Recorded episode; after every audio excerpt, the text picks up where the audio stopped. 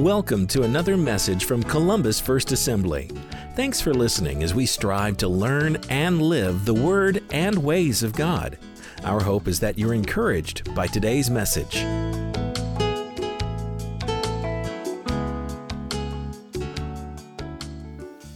Let's go to God's Word. There are things that you desire and that I desire. There are things that you and I have been asking God to bring into our lives. There are things that you might want to be better at. Maybe you would like to be better as a, as a spouse or as a parent or as a follower of Jesus Christ. You want to do those things better. Maybe there are things that you are asking God for. Maybe freedom from some things like depression or anger, anxiety or fear, brokenness or financial problems and difficulties. You want God to move powerfully, even miraculously in these areas. And I'm going to remind you, I'll tell you what the blessing was just getting into my heart this morning. That, that's the name of that song that we were singing. He is for you. He is for you. He is for you. He is for you. He is for you. These things that you desire, God is for because He is for you. The problem is that some of us have been praying, we've been asking, but it seems like we're stalled. We're not moving forward. What's going on? We're not making the headway that we think. And the problem may be in something that you may not have even considered. And so, what you might need is some house cleaning. So, cleaning house is the name of my message this morning. What is hindering your miracle? Now, some of these things you may think about well, more peace, is that a miracle? I'll tell you what, if you don't have it and God brings it, it's a miracle.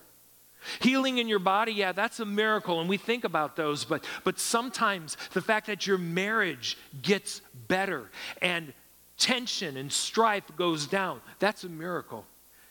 Cleaning house, what could be hindering your miracle today. And I believe that most, if not all of us, and I'm going to say all because as I prepared this message, there was a little bit of cleaning house that your pastor needed to consider. So, how can we do some house cleaning? I want you to take your Bible Today, I'm not going to be putting the verses on the screen. I really would like you to follow, through, follow along in your own Bible. So get out your device if you electronically use your Bible. If you're online today, go and get a, uh, go and get a paper Bible, or if a second device or however you'd like to do it. I would like us to follow along. It's an extensive passage of Scripture because I wanted to make sure that we receive the full context. Faith comes by hearing and hearing the Word of God. And sometimes the faith is going to rise as we're listening to something else beside the point that I'm going to make. The reason that we have a big Scripture reading earlier in our service is because faith comes by hearing and hearing by the Word of God. And I want you to become familiar familiar with all of the stories regarding Jesus. I grew up in a church, and one of the things that they did every week that I really appreciated was every week they read from one of the Gospels. According to my mother, I was in church within two weeks of my birth, and probably there virtually every Sunday for my entire life. I was in that church or that denomination through my 20s. But one of the things that this church did was every Sunday they read from the Gospels. So, therefore, over all of my years of growing up, I've heard this story multiple times. I heard the stories of Jesus um, breaking the bread and the fish and distributing it and feeding a crowd of people. I want you as a church, and that's one of the reasons that I am specifically having us read through the Gospels, I want you to hear the stories over and over and over again. Mark chapter 5, we're going to look at this particular passage. We're going to pick it up at the 21st verse. Jesus had gone across the lake to an area of the Gadarenes and he had healed a man, delivered a man from a multitude of demonic spirits. And then Jesus got back in the boat, came over, and this is where we pick up the story. Jesus got into the boat again and went back to the other side of the lake where a large crowd gathered around him on the shore. He probably came back to the area of Capernaum. Capernaum was kind of a home base for him. The town was near the lake, it was just up away from the lake a little bit. The Sea of Galilee, it's also called, but it's actually a freshwater lake. And it says, Then a leader of the local synagogue, he was probably the leader of the synagogue in Capernaum, then the leader of a local synagogue, whose name was Jairus, arrived. When he saw Jesus, he fell at his feet, pleading fervently with him. My little daughter is dying, he said. Please come lay your hands on her, heal her, so that she can live. Now, let me give you just a little bit of a background. Jairus, as the synagogue official, was probably the head trustee. Not necessarily a rabbi in teaching, but he took care of all of the details of what took place in the synagogue. And that would have given him the position as one of the highest. Uh, citizens, one of the citizens that everybody looked up to because of his position. How he got to the position, how he earned it, is not that important. But what we have is we have a religious leader, someone who is in charge of their local synagogue, someone that people look up to. And what does this man do? He falls on his face at the feet of an itinerant preacher by the name of Jesus. Now, you have to understand that Jesus was not well looked up to by the religious establishment. They criticized him, they mocked him, they didn't believe he was from God, they questioned his teaching, they tried to trap him. So, for this synagogue ruler to do what he did by falling down in front of Jesus at his feet required a great deal of humility. And then he specifically asked for a miracle. He said, Lay your hands on my daughter touch her, and she will be healed. I'm going to tell you something, folks. Desperation, desperation will have us do things that maybe we wouldn't normally do, but it's oftentimes through desperation that God begins to break through in our lives. And I wonder if some of the reasons some of us are not growing the way that we would like, or seeing things in our marriages, or seeing things in our parenting, or seeing things uh, in, in our life with the Lord, is because we're not that desperate for it yet. We're doing okay. We're okay. We're okay. Well, this man was desperate, and so he fell at Jesus' feet. Verse 24 Jesus went with him, and all the people followed, crowding around him. A woman in the crowd had suffered for 12 years with constant bleeding. She had suffered a great deal from many doctors, and over the years she had spent everything she had to pay them, but she had gotten no better. Bleeding, or an issue of blood, as the older transitions or translations say, was something that made this woman unclean. Anybody she touched was unclean.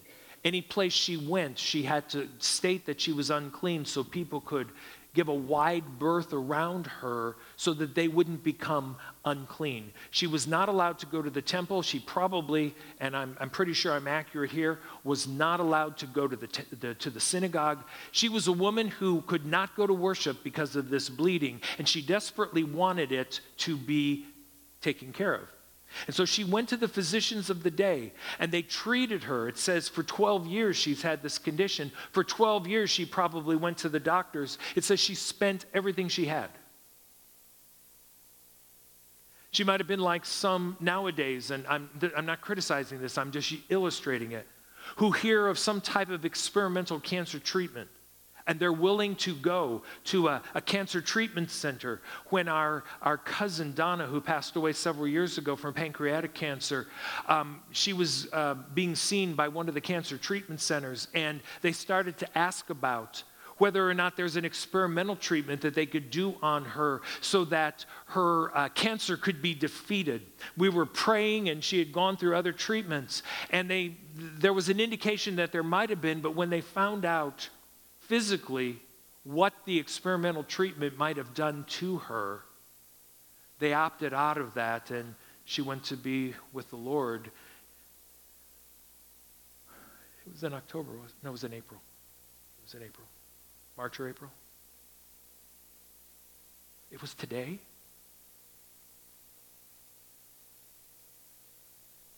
Excuse me, I didn't even know that. I'd forgotten it was three years ago today.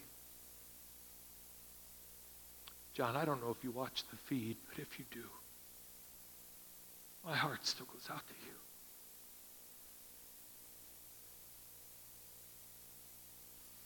I'm sorry, it's a little emotional. Donna and John were some of our closest friends, and I was given the honor of conducting Donna's memorial service in Kansas City. We still miss her. Anyhow, going back to this woman, I use that illustration because people who are suffering in their body some type of a long term illness, they're going to do everything that they can. And that's what this woman did. And then it says she heard about Jesus, verse 27. She heard about Jesus and she came up behind him through the crowd and touched his robe. Now, something that our English Bibles don't capture, partially because we do not understand um, all of the Jewish tradition. She didn't just touch his robe. Yours might say she touched the fringe of his garments. Actually, every Jewish man on their outer garment had four things that were sewed to it. They're called phylacteries. They were, to remind, they were a reminder of their deliverance from Egypt. They were a reminder of the law.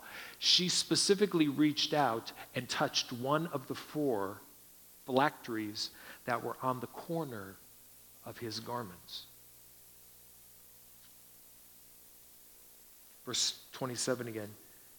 She had heard about Jesus, so she came up behind him through the crowd and touched his robe, for she thought to herself, If I can just touch his robe, I will be healed. And immediately the bleeding stopped. And she could feel in her body that she had been healed of her terrible condition. Jesus, realizing at once that healing power had gone out of him, or Jesus realized at once that healing power had gone out of him, so he turned around in the crowd and asked, Who touched my robe? His disciples said to him, Look at the crowd pressing around you. How can you ask, Who touched me? But he kept on looking around to see who had done it. Then the frightened woman, trembling at the realization of what had happened to her, came and fell to her knees in front of him and told him what she had done. Now, I want you to just step out of the story with me for a second, okay? Let's imagine that Jesus is right here and he's talking to the woman. What was Jesus doing before the woman interrupted everything? He was going to Jairus' house because Jairus has a daughter that is very ill. I can imagine, hopefully the camera's caught up with me because that was a quick move. I can imagine Jairus standing over here, and there's Jesus. I mean, he stopped this whole crowd. His house is over there. It's up the hill from the lake. It's away from the lake. It took Jairus a while to come down to meet Jesus. And now this crowd is gathered around, which anytime there's a crowd walking with you, it slows everything down. It slows Sherry down when I walk with her. I don't know. She picked up her, her mother's way of walking. I, I, her mother could go through an airport walking and I had to jog. I don't understand. Her, her mother just knew how to walk. And sometimes Sherry's like that. She doesn't like to take walks with me because I'm out there for a walk. She is out there to. Flip it and put me in a theme park and it's totally different. She's the one who's behind me, nodding your head. You've been with me. You understand. Jairus is over here observing all this that goes on. There's time being. Where, where's, where's the woman? And she's not willing to identify herself. Jesus won't move on. He says, Who touched me? And so the disciples are saying, Master, this crowd is pushing in on you. What do you mean, who touched you? And Jesus said, No, somebody touched me. A different kind of a touch, a touch where healing power went out. Finally, the woman, it says, trembling, comes to Jesus. Now, when you are frightened and trembling, your voice probably stutters. And then she told him the story. Folks, how do you think they knew it was 12 years? How do you think they knew she spent all of her money? How do you think they knew that she went to all of these doctors? I think it was all coming out in the story. Peter, James, John are hearing it. It's all coming out in the story. How many of you know that when a man tells a story, um, and this happened, and this happened, and this happened, and we move on. How many of you know that sometimes when ladies tell stories, and you know, I went to all of these doctors, and you know that quack that was over here, and, and I was, it was recommended to me by my, my best friend who said that he did really good things with, with blood, but man, he didn't do anything really good with blood. And then I went, so I'm just wondering how long they're there. Now, I'm just making fun, ladies, but the thing is, I want you to get in Jairus' shoes. Jairus has a daughter that he knows is deathly ill. He's standing over here.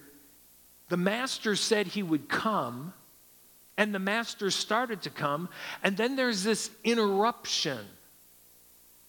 And with every moment that's going by, and I've had this happen before, where I'm just there kind of tapping my foot, whether it's some kind of an interruption in something that I wanted to do, but, but this is a critical interruption because his daughter is on the verge of death.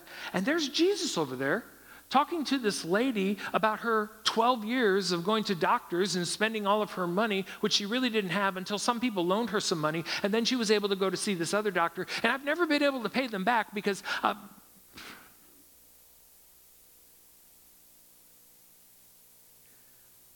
but after the story was spoke, after she told him what happened, Jesus says, Daughter, this is verse 34. And he said to her, Daughter, your faith has made you well. Go in peace. Your suffering is over. Now, pick this up. While he was still speaking to her, okay, the story has been told. All of this has gone on. The woman is glowing. She's been touched by Jesus. She's no longer, she touched Jesus, she's been healed by Jesus. She's no longer unclean. While she is still telling the story, messengers arrive from the house of Jairus, the leader of the synagogue. Now, Jesus and the woman are over here. I'm thinking Jairus is over here. And the messengers come, they find him, and they say, Your daughter is dead. Why trouble the master any longer? Your daughter is dead.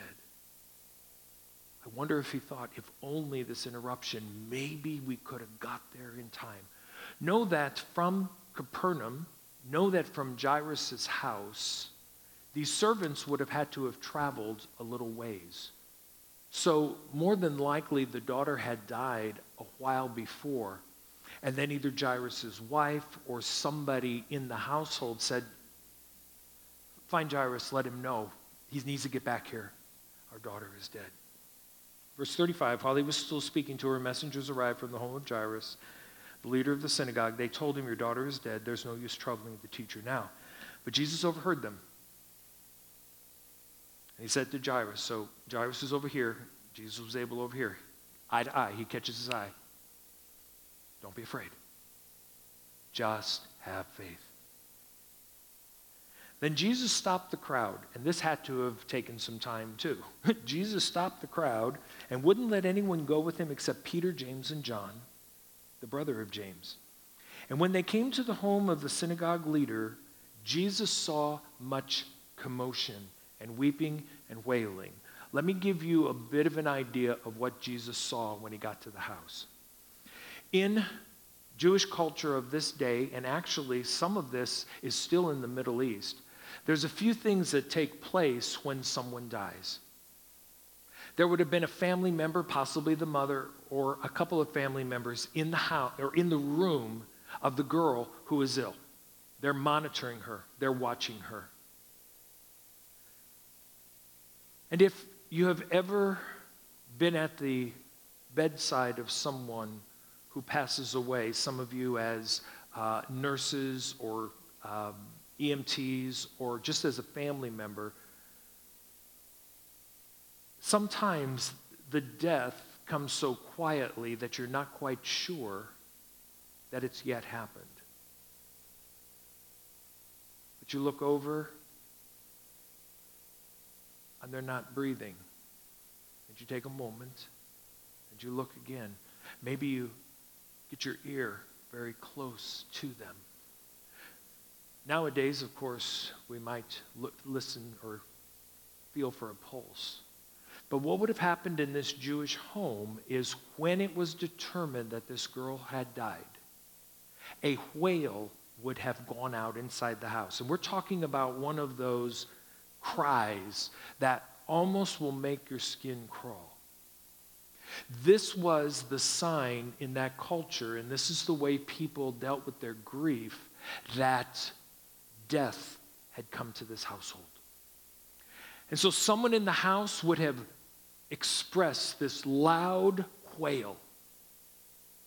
And then others would have caught onto it.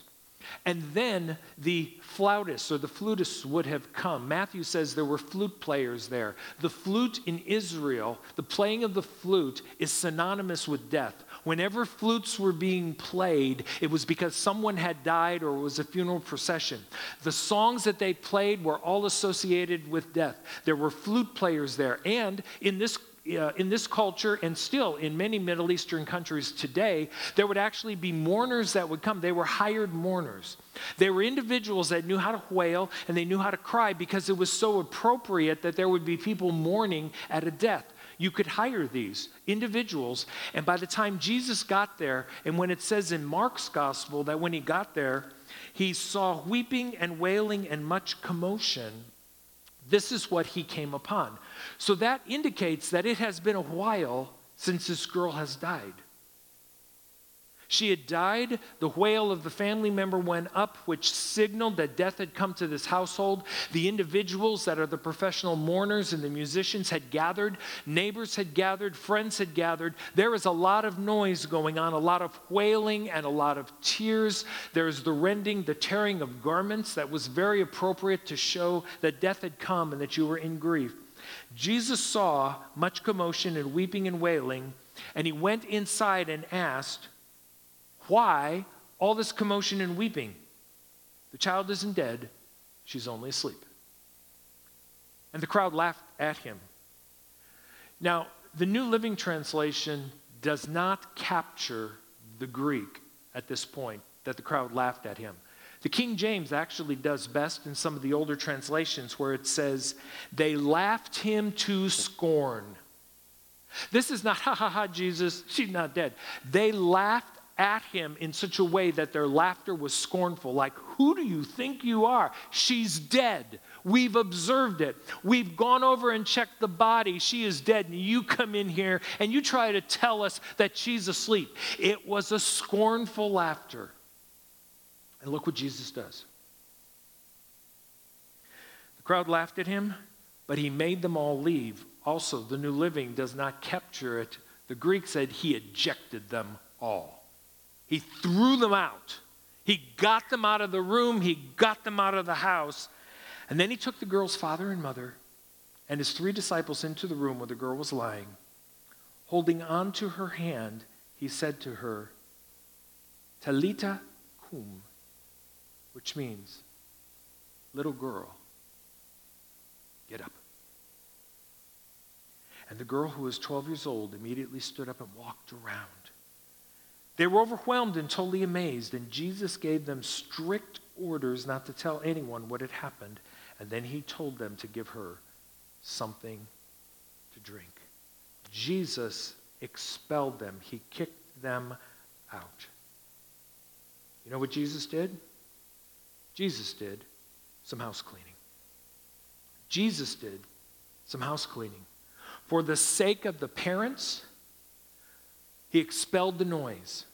For the sake of what he was planning on doing, he got rid of the ridicule. He got rid of the professional mourners. He got rid of those who were playing the flutes, those who were focused only on dead. He cleaned house. And then he took the parents and Peter, James, and John and he went into the room and he performed a miracle. Now, hopefully, you grabbed a note sheet this morning. Now we're going to get to the teaching portion. On the notes, here's the key thought of my message today the noise around you and the people around you impact your spiritual life and your faith positively or negatively. The noise around you and the people around you impact your spiritual life and your faith positively or negatively. They are hindering or helping God's ability to move in your life. They are hindering or helping you receive a miracle. Jesus cleaned house. He got rid of the negative. He got rid of that which was focused on death. He got rid of the mourners. He got rid of those things that were going to impact that room. And it was he, Peter, James, and John, and the parents before he performed his miracle. First point in your notes this morning these aren't numbered, but they'll be in order. What goes into you impacts your ability to receive from God those things which you seek. Remember, I, I, said early in the message, God is for you. He is for you. He is for you. And there's some things that you seek. There are things that I seek. Maybe you seek a deeper relationship with Him, or a physical and emotional touch. Uh, maybe you want your faith to increase. You want more love or courage, or you want to be more obedient. You want a better marriage, a better family life. You want maybe financial and occupational advancement. Maybe you're seeking the baptism in the Holy Spirit, a breaking of depression, deliverance from anger and rage, or the ability to hear the voice of God. I don't know what you're seeking this morning. But remember, I said if you are if you are stalled, you're not moving forward, these things are not happening in your life. Here is what I felt the Holy Spirit wanted me to say this morning. Online at home, if you get nothing else, get this this morning. Here it is. All of us need to do some internal house cleaning all of us need to do some internal house cleaning because what goes into you impacts your ability to receive from God those things which you are seeking. You're seeking the right things, and it's not that God doesn't want you to have them. God wants you to have them, He wants you to receive these things, but there are times that there are hindrances to you receiving them. There's commotion, there's noise, there's negativity, there's lack of faith, there's these um, side things so the question today is that I'd like you to ask yourself, I'm asking myself, what do I need to clean out of my life today which is impacting my ability to hear God, to receive from God, to find the peace and joy which God promises? And I know it's not we're not cleaning our physical houses even though we have a house on the screen here. It's our internal house. It's our internal life. In your notes, a couple more statements. You need, you need to protect your emotional and spiritual life from the destructive noise and commotion around you. You need to protect. God is not going to put a bubble around you. You need to protect your emotional and spiritual life from the destructive noise and commotion around you. Second point there, you can't stop it all, but you can stop inviting it in. Listen, we live in a world that's negative. We're not going to stop everything that impacts us. We're not going to stop people and what they say. The things we can stop are the things that we're inviting in. Now, I'm going to talk about three of those areas here this morning. I'm going to go through them somewhat rapidly. These aren't the only things, but these are the three that I felt I wanted to highlight this morning on this message. So here we go. Number one, some of us need to clean house of some relationships. You need to clean house of some relationships. You need to stop letting certain people into your life. They are critical, negative, faithless, bitter, angry, divisive, and you need to back away from them. I'm going to go through some verses from Proverbs, and some of these are focused to marriage, but I think they can be broader. Listen to what Proverbs 21 9 says. They're not coming up on the screen. I'm going to read them quickly. It is better to live alone in the corner of an attic than with a quarrelsome wife in a lovely home. It is better to live in the corner of an attic than with a quarrelsome wife in a lovely home. Ladies, let me put it this way it is better to live in the corner of an attic than with a quarrelsome husband in a lovely home. Proverbs goes on and says this later on in that chapter it's better to live alone in the desert than with a quarrelsome, complaining wife. And I think this could go to friendships. It doesn't have to be a spouse, your best friend. If they're quarrelsome, if they're complaining, if they're negative, you need to go and find a place to be alone. Get those voices, get that noise, get that commotion out from around you because what is around you is getting in you. And what is getting in you is going to impact. You can say, Yeah, but I can't quite get away from my wife or my husband. I'm not saying that you're supposed to divorce, okay? But there are times that you could limit some of this. Proverbs 12 26 says, The godly give good, good advice to their friends, the wicked lead them astray. Listen, if you're hanging around with wicked friends, they're going to lead you astray. Not, not just in sin, they're going to impact your inner life. They're going to impact what goes in. They're going to impact your ability to receive the things that you're desiring from God. Proverbs um, 18 24 says, There are friends who destroy each other, but a real friend sticks closer than a brother. Do you know that there may be people in your life, there may be relationships right now that is destroying you, and you're the one who has to take the initiative about this? You may say, God, move this person away. God, move this person away. God, move this person away. Well, why don't you move away from this person?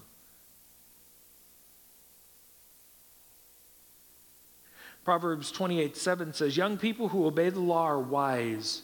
Those with wild friends bring shame to their parents. The noise and commotion that individuals like this bring into your life are impacting your ability and my ability to receive from God.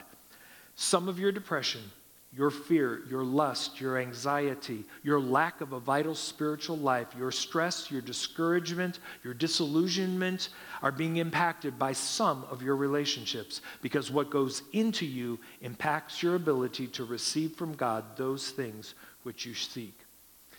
Years ago, Sherry and I were at a church. We weren't pastoring at this time. We were at a church in another state, feels like another world, out in the western part of Kansas. And there was another couple in the church that we started to spend a lot of time with. We got together virtually every weekend. We had a lot of fun together. We laughed. But the longer that we were with them, and I'm not blaming the couple, I'm, I'm blaming myself. The longer we were with them, the more that some things in my life started to come out. Uh, my critical nature, my sarcasm, uh, I was dropping sexual innuendos um, because they were funny and they laughed and we laughed. And after a period of time, I can remember Sherry and I were driving home from having spent some time with them. And I, we kind of looked at each other. I don't know who spoke first, but it was like, I feel yicky or icky. Is that a real word? But what it was is eh, when we, when we left the time with them, it was almost like I felt like I had to repent. Now, I wasn't in pastoral ministry, but it was like, what's going on here? And it became apparent to me that he and I were not good for each other's spiritual lives because we brought up this gunk. And we backed away from spending as much time with them. Now, we didn't totally cut them out. They still went to the same church. We still greeted them and things, but we found other things to do on the weekends until we were able to back this relationship to a place where for me it wasn't impacting me. And it was. I didn't like myself after I had been with primarily him for any period of time. And I'm not talking like we we're in deep sin or anything, it just was this negative influence. So in your in your notes, and it's not going to come up on the screen, but in your notes, I put a line there. It said replace with, because you just don't want to get rid of something, you've got to replace with. If you're going to back away from some relationships, what are you going to replace them with? When Sherry and I backed away from this relationship, we started to look who's some other people we could hang out with that would be good for us? Or um, do we need to uh, just join another group or something to, to replace this? So, new relationships might be something you want to put in that line, going deeper with people who will help you on your journey. And again, I'm not advocating divorce or abandoning your family unless it's your mother in law or father in law that's giving you trouble, then you may want, no, not abandon them, but you may want to block it. But you may have to limit some of your family's ability to speak in your life. I don't know who I'm speaking to right now. I'm going to talk to the camera because it's not you guys, it has to be somebody. I'm going to speak to somebody here. You need to stop having daily phone conversations with that family member. That when you get off the phone, you're more depressed than when you started. Yeah, but they're my mom, my stepmom, my stepdad, my dad, my sister. It's my sister or it's my brother. Listen, if you're getting off the phone, if you're getting off the phone worse than when you got on it, this is one of those relationships that you need to back away from. Yeah, but they'll be mad. Okay. Would you prefer to be depressed every time that you get off the phone with them? Or to have them mad? And some of you might say, I would prefer to be depressed than to have them mad. You don't know what they're like mad. Listen, long term, which one is better? Okay, so some of us need to clean house of some relationships because what goes into us has the ability to impact how we're going to receive from God. Number two, I'm going to use most of us on this one. Most of us need to clean house of what we let in through our screens. Most of us need to clean house of what we let in through our screens. Your usage of your smartphone, your tablet, your computer, your television, the things you are letting in are impacting your ability to receive from God. Some of us live with incredible fear. Why? Because all you are watching or listening to or scrolling through are fear based websites. Fear based about this, fear based about that, fear based about the economy, fear based about COVID. Now, I'm not talking about totally backing away. We need to know what's going on in the world. But some of you spend so much time listening to, scrolling onto, reading all of this stuff that it's getting inside of you and it is impacting your ability to receive from God. One of the reasons you're not making forward motion is because of the junk that you're putting inside. Social media, some of us, most of us, we need a clean house. Streaming of media, movies, music, series, etc. Clean house. News, news radio, your favorite talk shows, your podcast, your news channels. Clean house. If you're a man or a woman accessing porn, clean house. Some of your depression, your fear, your lust, your anxiety, your lack of vital, uh, vital spiritual life, your stress, your discouragement, your disillusionment are all being impacted by what is coming through your screens into your mind and into your spirit. We need a clean house. What would you replace that with? Got all this time. Well, maybe you want to take some greater time in God's Word in the Bible. You know, you want to replace it with something positive. Different music. Maybe could I suggest times of solitude and silence? When has it been that most people are now uncomfortable with silence? I'm speaking for myself. We have a, a few minutes of downtime. Sherry and I aren't talking because we're just kind of sitting. I go to my hip. Usually where my phone is. That's why I go to my hip. I'm going to scroll this social media page, or I'm going to look here, or I'm going to look there. Maybe silence and solitude is what you need to replace it with. And one of the reasons I'm not asking you to identify what of these things are, what relationship or what social media is, I believe right now that as I'm talking, the Holy Spirit's already speaking. You know that relationship you need to back away from. You may have had somebody that was next to you elbowing you. They know what you need to back away from. Now, I want to talk to you real quickly, and I'm going to do a promotion here. This Wednesday night, we're doing something very special for all of our adults. We are going to have a special Wednesday night session called Digital Detox. Digital Detox. It's in your notes. I put the, uh, the, the screen there. Pastor Wayne Murray up at Grace did a series of messages called COVID Detox. But one of them was called Digital Detox. It was recommended to me by my son David. And so I, uh, I viewed it. I communicated with Pastor Wayne, and I said, Pastor Wayne, this would just dovetail really well about what I'm preaching on Sunday. Would I be allowed to show your message to our Wednesday night crowd? And so all of us adults are gathering together, and then some will break off for discussion. But we're all gathering together for Pastor Wayne's uh, message, Digital Detox. Um, would you give me a show of hands, please? Do you own a smartphone or a tablet or a digital device? Show of hand, please. You should be there. Do you have children that either have or will have a smart device or a smartphone? You need to be there. This Wednesday. The stuff, and the reason I'm using Pastor Wayne's full messages, he spent a great deal of time doing research for this. He read numerous books and listened to things and watched things. So his material is very well documented. And so we're going to use that, and you're going to have a, a note sheet for this that's going to list a lot of other resources that you can go through and read and watch. Digital Detox Wednesday, helping you to find out how do we get our screen time down? Because some of us need to clean house with our screens. Some of us need to clean house with some relationships. Most of us need to clean house on what we let into our screens.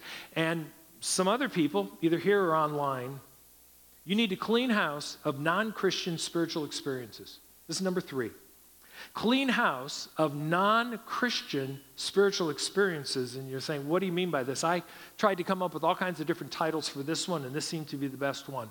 Let me explain what these are. And I don't know if there's many of you that are going to get hit by this. I don't know how many of you online, but let me explain. Non Christian spiritual experiences, horoscopes. Stop looking at your horoscope.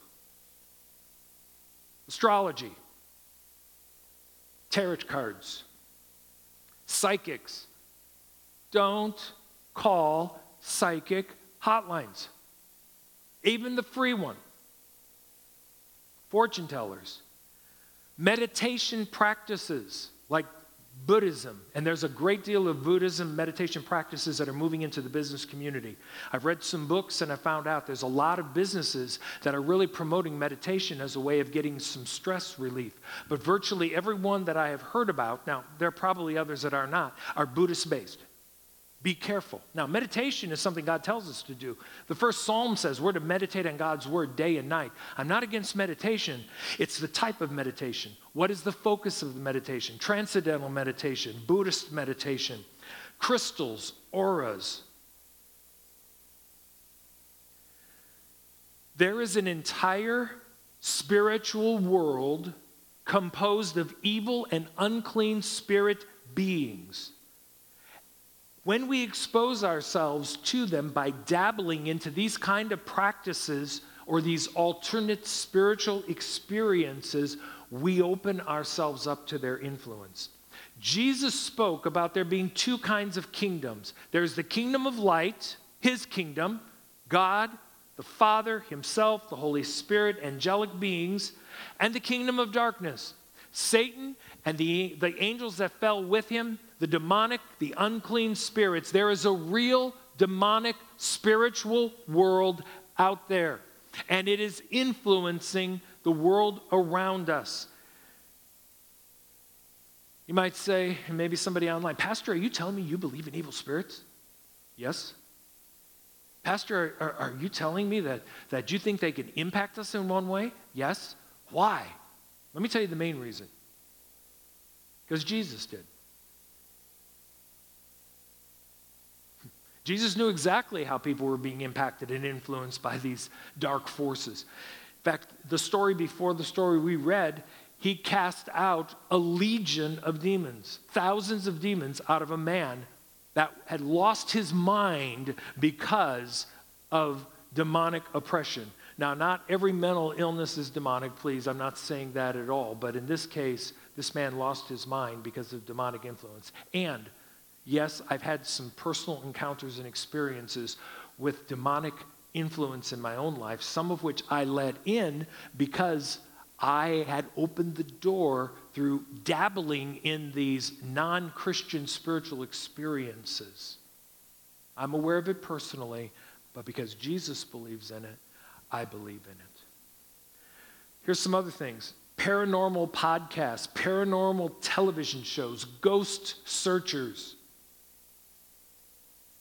clean house. Oh, but they're fascinating. And, and they're maybe fun. You know, you, you, you're there and they're doing this paranormal thing and it's dark and the camera's going and all of a sudden something squeaks or flashes or you jump and you think it's the coolest and most fun thing. Be careful, folks. Careful that you're not drawn in and sucked in and opening your inner man through non Christian spiritual experiences. So, so, do you mean that if I run across that? No. I'm talking about you inviting it in. If every day you go home and you can't wait for the next podcast to find out what new ghost they found in somebody's attic in downtown New Orleans, that's what you're going for. That's inviting. Remember, we can't separate ourselves from all this stuff, we just don't invite it in.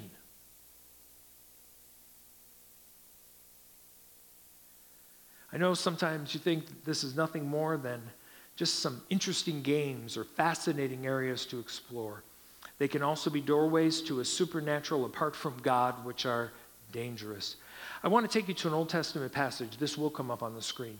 In, in Deuteronomy chapter 18, verses 10 through 14, this was for the Israelites because they were going into lands where there was all kinds of spiritual practices. They grew up this way.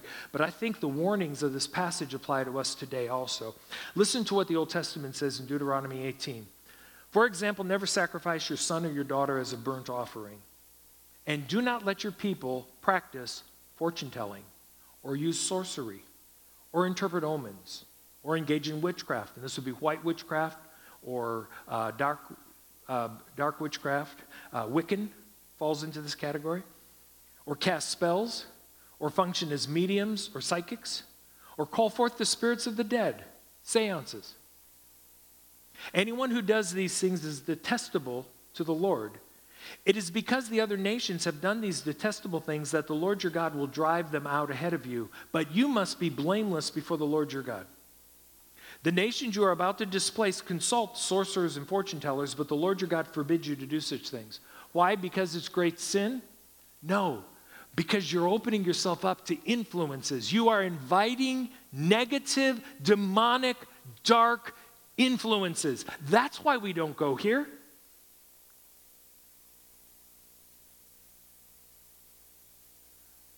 Guard your heart. Proverbs says, guard your heart, for out of it flow the issues of life. That's why I'm saying relationships. There are some relationships you need to back away from. You need to guard your heart, guard your spirit from certain relationships that are impacting you in a negative way. You need to guard your heart from what is coming through your screens that is impacting you in a negative way. You need to guard your heart from these non Christian spiritual influences. So, what would you replace this with if you're somehow spending time here? Replace it with seeking a deeper relationship with Jesus. Replace it with seeking and walking in the baptism in the Holy Spirit. Remember, what goes into you impacts your ability to receive from God those things which you speak. We're going to close with this prayer. Um, it's in your notes coming up on the screen. I'm actually going to pray it over us. I want you to pray it in your heart also. And the, the prayer is very simple Holy Spirit, I want nothing to hinder your ability to work in my life. Where do I need to clean house? That's our prayer today. Would you bow your heads as the team comes to the platform? And as I pray, I want you to pray. And I'm going to give some pauses in here, some places where the Holy Spirit can speak to you because, Holy Spirit, what are you saying to me today from this message? Close your eyes, bow your hearts. Holy Spirit, I want nothing to hinder your ability to work in my life. And Holy Spirit, I want nothing to hinder the ability for you to work in the life of the people that are here and the people online, our online church family who are joining us, either live or on demand. Now, here's the question Holy Spirit, where do I need to clean house? Pray that quietly to yourself. Holy Spirit, where do I need to clean house?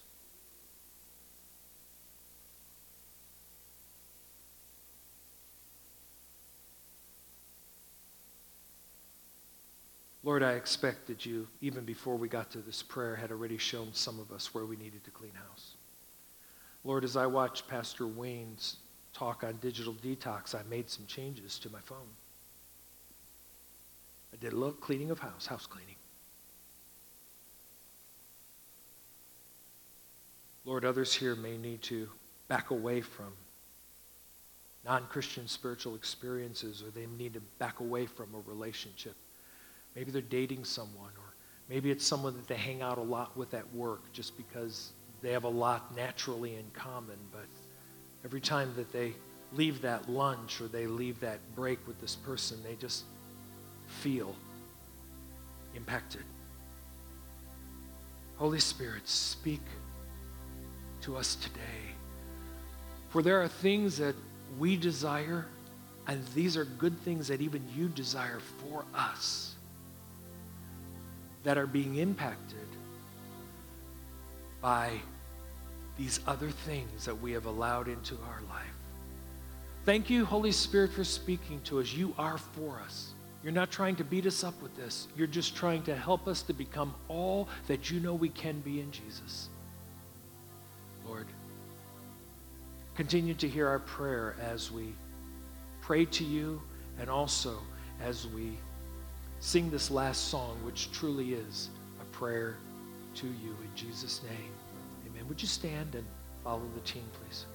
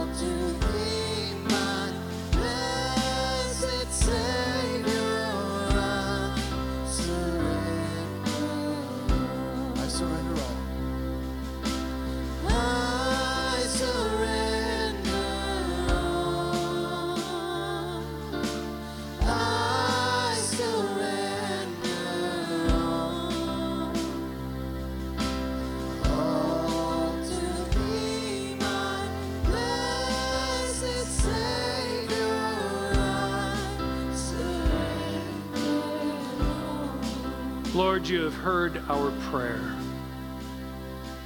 Father, we lay ourselves before you. We want to be the men and women that you have created us to be.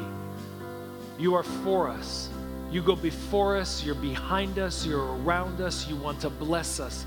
Not just us, but our children and their children and their children. Father, some of those blessings will only flow as we clean house in our lives so that you can flow through us and we can teach our children how to walk and how to flow in you, how to clean house in their own lives.